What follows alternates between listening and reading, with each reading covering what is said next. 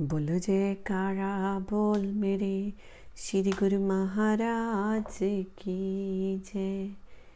श्री श्री एक सौ आठ, श्री तीसरी पाशे जी, श्री गुरु महाराज जी का जीवन। प्रवचन दस, जिस तरह किसी के मन के विचार होते हैं, वैसे ही मनुष्य शक्ति प्राप्त करना, करता है।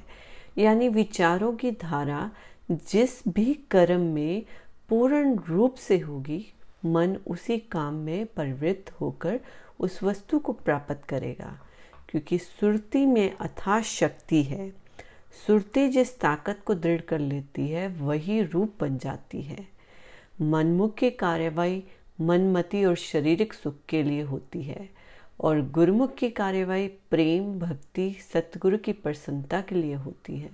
दोनों में अंतर केवल यही होता है गुरुमुख सेवा करता है, उसका ध्यान, ख्याल सतगुरु की प्रसन्नता के लिए होता है। सतगुरु की प्रसन्नता के बिना गुरुमुख कुछ भी नहीं चाहता। गुरवाणी में लिखा है, ज्ञानी वही है जो गुरुमुख है। गुरुमुख को ही महापुरुषों ने ज्ञानी कहा है। जो सतगुरु की आज्ञा मानता है, यदि कोई मनुष्य बहुत ही विद्या पढ़ ले और कंठस्थ भी कर ले। वह अपने आप को बड़ा ज्ञानी कहलाए। यदि स्वयं उस विद्या पर आचरण नहीं करता तो वह ज्ञानी नहीं है। जो जितना पढ़े, उस पर आचरण करे। ध्यानी वही है जो अपनी सुरती को हर समय सतगुरु के ध्यान में लगाए रखे। अपनी सुरती को मोह माया की कैद में ना पड़ने दे। सुरती को आज़ाद रखने का प्रयत्न करे। यदि मनुष्य जन्म को पाकर सुरती को मायावी पदार्थों के एकत्र करने में गवा दिया, यदि काम, क्रोध, लोभ, मोह, अहंकार में सुरती उलझ गई तो जीवन का क्या बना? यह सुरती को खो देना है। जिसने अपनी सुरती की संभाल की वही ध्यान है। सुरती यानी ध्यान की धारा को सतगुरु के शब्द में लगाने वाले की पक्का ध्यानी है। अतएव गुरुमुख पूर्ण ज्ञानवान है और सार वस्तु को प्राप्त कर लेता है। प्रवचन ग्यारह। प्रकृति का ये नियम है कि कोई ना कोई ख्वाहिश मनुष्य के मन में हर समय काम करती है। और वह भीतर ही भीतर धीरे धीरे प्रबल होती रहती है। प्रत्यक्ष में चाहे ऐसा प्रतीत ना हो, किंतु जिस प्रकार की लगन या कामना जिसके अंदर में डेरा डाले, वह मनुष्य स्वयं में धीरे धीरे उसी का रूप बन जाता है। ये मत समझो कि एक दिन की किसी ख्वाहिश में से या एक दिन के किसी मलिन पाप में संस्कार से जीव अपनी वर्तमान दुखपूर्ण अवस्था को प्राप्त हुआ है।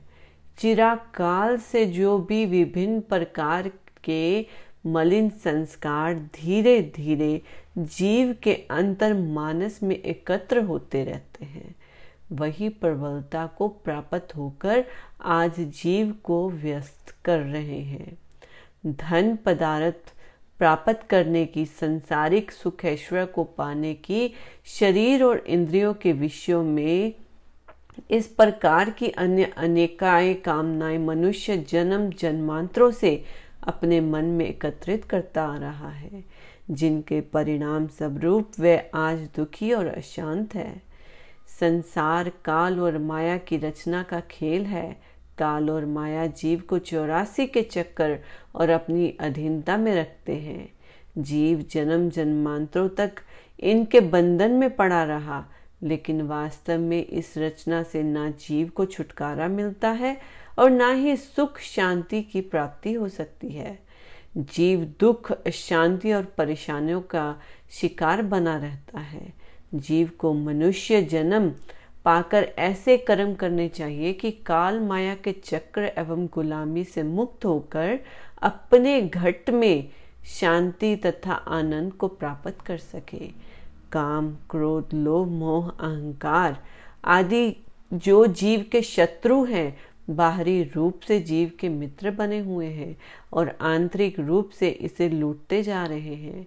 जीव को रूहानी खुशी और आत्मिक आनंद से दूर करते हैं। अपने अज्ञान वंश ही जीव इनको मित्र मान बैठा है। सतगुरु इस भ्रम को दूर करते हैं, क्योंकि सतगुरु ही जीव के सच्चे मित्र हैं। इसीलिए जीव को भी सतगुरु की आज्ञा एवं मौज में चलकर इन रूहानी शत्रुओं से बचने का प्रयत्न करना चाहिए। सतगुरु की आज्ञा अनुसार भजन अभ्यास में सुरती को लगाकर अपने अंदर भक्ति भाव के संस्कारों को एकत्र करना चाहिए। हर एक काम चाहे व्यवहारिक हो, चाहे परमार्थिक, इसके लिए एक दिन नियमों की ज़रूरत है। शौक परिक्षम और समय, यदि इनमें से एक की भी कमी हो तो मनुष्य सफल नहीं हो सकता। यदि कुछ समय के लिए कुछ आशा हो भी जाए, उसे पूरी सफलता नहीं प्राप्त हो सकती और ना ही कोई अच्छा परिणाम निकलता है। जैसे एक विद्यार्थी स्कूल जाता है, वह पढ़ने तो रोज जाता है, परंतु उसके दिल में रुचि नहीं तो वह सफल नहीं हो सकता। सो रुचि का होना ज़रूरी है। शौक के साथ परिश्रम किया जाता है तो कुदरत की ओर से काम में सफलता प्राप्त होती है। और समय दिए बिना तो कोई काम नहीं हो सकता। समय तो हर हालत में देना पड़ता है। चाहे शौक हो या ना हो, फिर मनुष्य क्यों ना शौक और मेहनत के साथ समय देकर सफलता प्राप्त करे। इसी तरह परमारथ, रूहानियत तथा भक्ति के कामों में भी भजन, अभ्यास तथा सेवा में आज्ञा पालन करने में शौक, मेहनत और समय खर्च करने की आवश्यकता होती है। एक दिन प्रवचनों में फरमाया, मृत्यु को दूसरे शब्दों में कहते हैं परिवर्तन। आत्मा के शरीर बदलने का नाम ही मृत्यु है। प्रश्न ये है कि मनुष्य को शरीर छोड़ने के बाद इसे कौन सा शरीर मिलेगा? इसका उत्तर मनुष्य के किए कर्मों पर निर्भर है। जैसे किसी मनुष्य ने कर्म किए होंगे, वैसे उसे जन्म मिलेगा। अच्छे कर्म होंगे तो मनुष्य जन्म मिलेगा। अच्छे संस्कार होने से बचपन से ही सत्संग की और रुचि होगी। भक्ति के विचार होंगे तो मन भक्ति की ओर लगेगा। यदि पिछले कर्म किए होंगे या मनुष्य जन्म में सत्संग, परमारथ या कोई भी शुभ कर्म ना किया होगा तो उनके अनुसार ही अनन्य योनियाँ मिलेंगी। अर्थात चौरासी लाख योनियों में भटकना पड़ेगा। मनुष्य के विचार और कर्मों की कदर करती है। जैसे जिसके ख्याल होते हैं, वैसे उसके शारीरिक कर्म होते हैं। जैसे कर्म होते हैं, वैसी ही उसकी प्रारब्ध बनती है। इसलिए प्रत्येक मनुष्य को ऊँचे एवं अच्छे विचार रखने चाहिए। जब तक मनुष्य के पाँच तत्व अपने तत्वों में समा नहीं जाते, तब तक प्रारब्ध उस, इसका पीछा नहीं छोड़ती और छाया की तरह इस शरीर के साथ जुड़ी रहती है। चाहे दिन हो या रात, देश हो या विदेश, सर्दी हो या गर्मी, तूफ़ान, अंधेरी, कुछ भी हो, प्रारब्ध प्रत्येक जीव के साथ रहती है। अब प्रश्न ये है कि प्रारब्ध कैसे बनेगी? ये सब मनुष्य के लिए कर्मों पर निर्भर है। इसीलिए मनुष्य को अच्छे तथा निष्काम कर्मों का प्रयत्न करना चाहिए। एक दिन प्रवचन हुए, मनुष्य के मस्तिष्क में धन और माया के ही संकल्प, विकल्प उठते रहते हैं। उससे ये ज़िंदगी माया तथा धन रूप बन जाती है। इन्हीं ख्यालों का इतना बड़ा ढेर उसके अंदर जमा हो जाता है, जिसके कारण जीव जन्म जन्मांतर तक उससे बच नहीं सकता। ये ख्याल जो मनुष्य जन्म में इसके अंदर जमा हो जाते हैं मरने के बाद भी रूह पर उनका प्रभाव रहता है।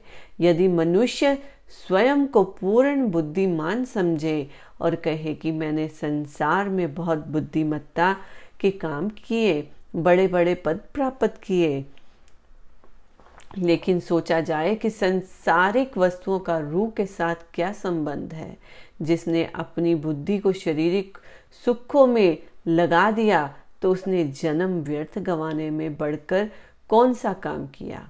अपने शरीर की रक्षा करना, शरीर का पालन करना तो पशु पक्षी भी जानते हैं। जैसे संतों ने कहा है, निंद्रा भोजन भोग भय ये पशु पुरुष समान। नरन ज्ञान निज अधिकता, ज्ञान बिना पशु जान। अपने जीवन का प्रत्येक मनुष्य अनुमान लगा सकता है। यदि किसी ने शारीरिक निर्वाह और शारीरिक सुखी मनुष्य जन्म का ध्यय समझ रखा है तो उसने मनुष्य जन्म के उद्देश्य को नहीं समझा। मनुष्य जन्म का ध्यय रूह को मोह, माया से, के बंधनों से स्वतंत्र कराता है। मनुष्य जन्म का उद्देश्य ये होता है कि दिल को नफसानी ख्यालों से खाली करके सतगुरु के प्रेम को दिल में जगह दे जावे। जिसने इस काम को कर लिया, उसने अपने मनुष्य जन्म को सफल बना लिया।